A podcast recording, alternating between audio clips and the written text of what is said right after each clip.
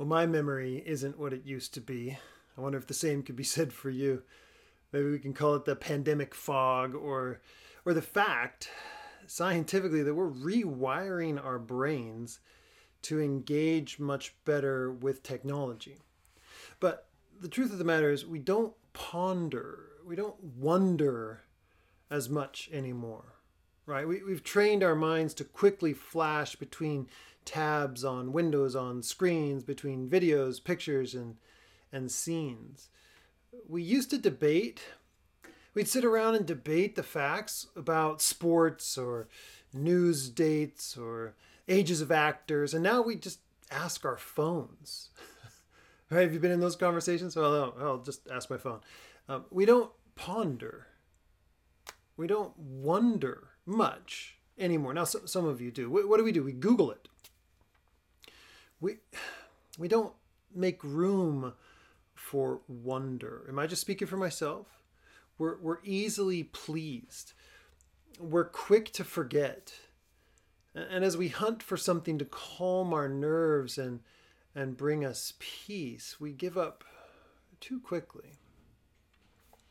I was asking a new friend uh, what he makes of the claims of Jesus. We were at a Seahawks party the other day, and and he seemed to acknowledge the claims, but then kind of brushed them off as, well, you know, irrelevant. Maybe that's your plan too. Maybe you're here, though, because you want to remember and put the pieces of the story together and, and see how they fit. Now, I encourage you to wonder with me, to ponder the, the scandal it would cause, the, the wonder with the shepherds out in the fields of Bethlehem ponder with Mary the things the shepherds said to them. So, so I invite you to wonder with me today. So calm your heart, open your Bible to Luke chapter 2, and read with me. Uh, I'm going to read the first two very familiar verses, but I want to explain a few things and then we'll press on through our text, okay? Luke 2, 1 through 20. In those days, a decree went out from Caesar Augustus that all the world should be registered. This was the first registration when Quirinius was governor of Syria. Now, turns out this would be better translated and would fit with history uh, before the one when Quirinius was governor of Syria. But wonder with me about the name dropping of Caesar Augustus. Why mention him? Do you know what was said about him in every Roman city? I'll tell you because I want to set up what will be said about Jesus right under the noses of the Romans.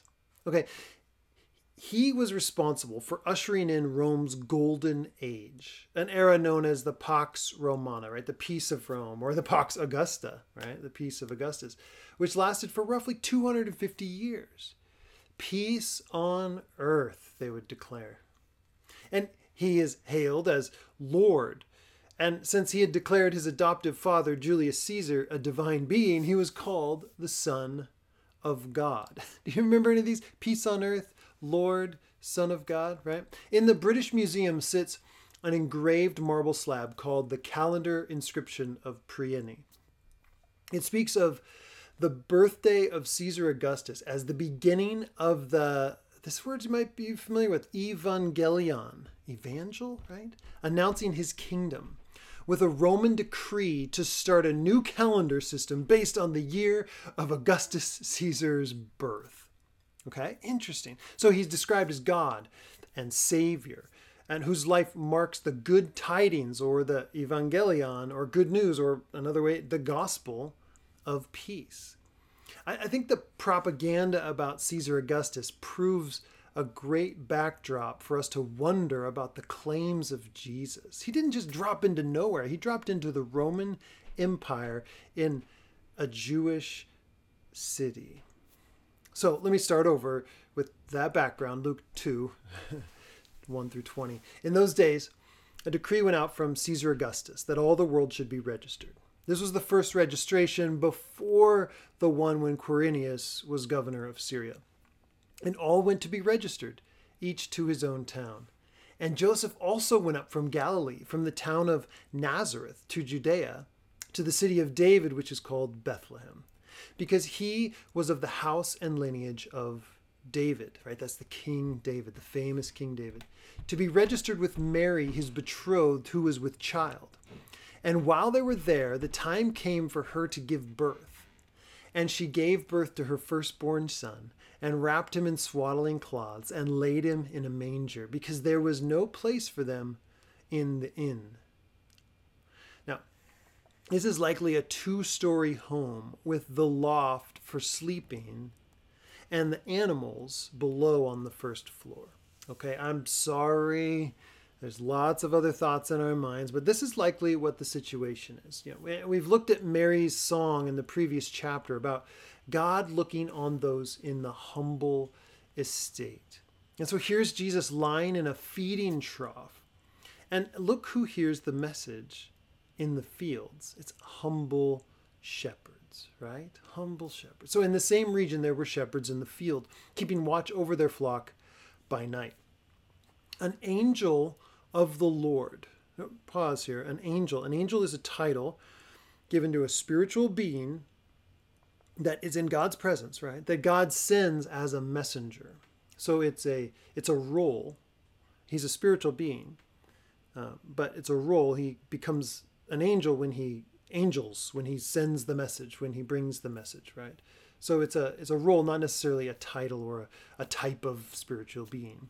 But an angel of the Lord appeared to them, and the glory of the Lord shone around them, and they were filled with great fear. Kind of makes sense, right? And the angel said to them, Fear not, for behold, I bring you good news. That's good tidings, or that word, the gospel. That's evangelion. I bring you good news of great joy that will be for all the people.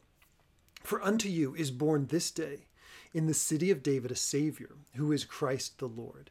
And this will be a sign for you. You will find a baby wrapped in swaddling cloths and lying in a manger. And suddenly there was with the angel a multitude of the heavenly host, praising God and saying, Glory to God in the highest, and on earth peace among those with whom he is pleased. So, did you catch who showed up with the angel? It's a curious phrase. The heavenly host showed up the heavenly host is the army of God. Spiritual beings, again, they appear alongside the angel, the, the messenger. So we've got messenger and just warriors, spiritual beings dressed for battle. So wonder at this. this infant is humble and vulnerable, but guarded by heavenly warriors. You catching that? Bethlehem is on lockdown, like the Secret Service ahead of a presidential visit. They've got this place settled, right? No insurgency happening today. The dark forces will not have their day. And suddenly there was with the angel a multitude of heavenly hosts, right? Praising God and saying, Glory to God in the highest, and on earth peace among those with whom he is pleased. And when the angels went away from them into heaven, the shepherds said to one another, Let's go over to Bethlehem and see this thing that has happened, which the Lord has made known to us. And they went with haste and found Mary and Joseph and the baby lying in a manger. Now, the manger is the marker, mentioned three times. The manger, see him in the manger, see him in the manger, right? That's how the shepherds would know who they were looking for I think because God wanted Mary and Joseph, hearing this from a very unexpected source, to have the extra confirmation of what up until now has been their own secret. Who do you think Mary and Joseph talked to about this, this unplanned pregnancy, as it were, right? And when they saw it, they made known the saying that had been told them concerning this child. The shepherds told them, and all who heard it wondered Again, there's our word, wondered at what the shepherds told them. But Mary treasured up all these things, pondering them in her heart. And the shepherds returned, glorifying and praising God for all that they had heard and seen as it had been told them, right? Wondering, treasuring, pondering. That was Mary's role.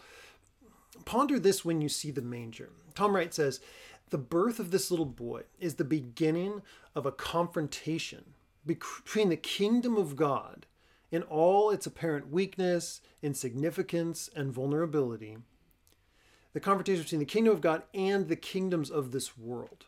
Now, Augustus has never heard of Jesus of Nazareth, but within a century or so, his successors in Rome had not only heard of him, they were taking steps to obliterate his followers. Within just over three centuries, the emperor himself became a Christian. Tom Wright continues When you see the manger on a card or in church, don't stop at the crib. See what it's pointing to. It's pointing to the explosive truth that the baby lying there is already being spoken of as the true king of the world. The rest of Luke's story, both in the Gospel and later on in Acts, tell how he will come into his kingdom. So the truth is that is that kingdoms like Rome come and go throughout time, but King Jesus outlasts them all. So Caesar Augustus started a 250 year rule of peace in the Roman style of peace by stepping on the necks of the weakened. But Jesus upholds the humble and raises the weak. Born in a manger and seated on the throne, he outshines all kingdoms and invites you to bow the knee and humble yourself before the humble king and give him your allegiance. Will you do that? History calls Pharos Lighthouse one of the seven wonders of the world.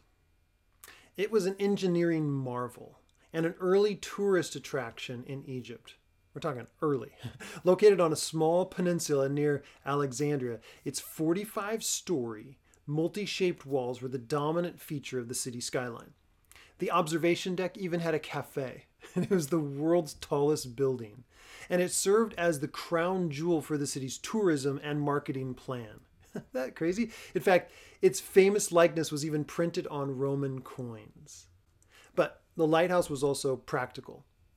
It housed a large curved mirror in the beacon chamber, and it was used to project a hundred mile beam of light into the dark Mediterranean night to distressed, searching sailors. This famed structure was built when? two centuries before Christ, and it lasted for more than a thousand years beyond. The name of the builder was almost lost to history, but he was pretty clever. Sostrates was the tower's creator, chief builder, and architect. He gave 20 years of his life to complete the project.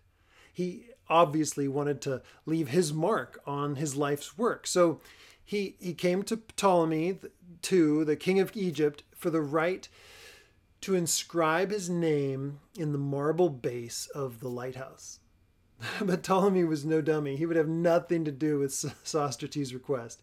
In fact, Ptolemy wanted the lighthouse to bear his own name so that history might remember him instead of the builder for the impressive work. The only thing taller anywhere were, were the pyramids. So Ptolemy demanded that Sostrates chisel an inscription to honor himself. The words were scripted and approved, and Ptolemy was to be ever forever remembered, while Sostrates um, had the honor of inscribing it. Wow, he was ticked. He had done all the work, and yet the king wanted all the credit.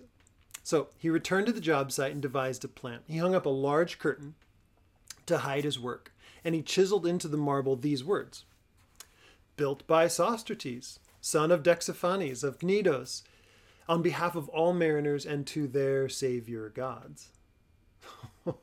but then he covered the inscription with some cheap plaster. And in the plaster, he wrote the entire text of Ptolemy's self serving announcement. But guess what? As the years passed, wind and rain, pounding surf chipped away at the cheap plaster, revealing the name of its true builder. I said this earlier. Tom Wright wrote Augustus had never heard of Jesus of Nazareth, but within a century or so, his successors in Rome had not only heard of him, they were taking steps to obliterate his followers. Remember, and within just three centuries, the emperor himself had become a Christian. Listen, the kings of the earth have their time in the light being cheered on by those who are indebted to serve them in the dark. But Jesus, the Christ, is the one true light of the world. And he offered his light to shine in and through his people. The plaster has worn away. Christ has been declared Lord. He declared this to the weak, the outcast, the marginalized, the peasants. He's, Jesus has declared, You are the light of the world. That should be enough this Christmas to keep us in wonder at His grace and His great love and His authority overall as Christ the Lord. Merry Christmas.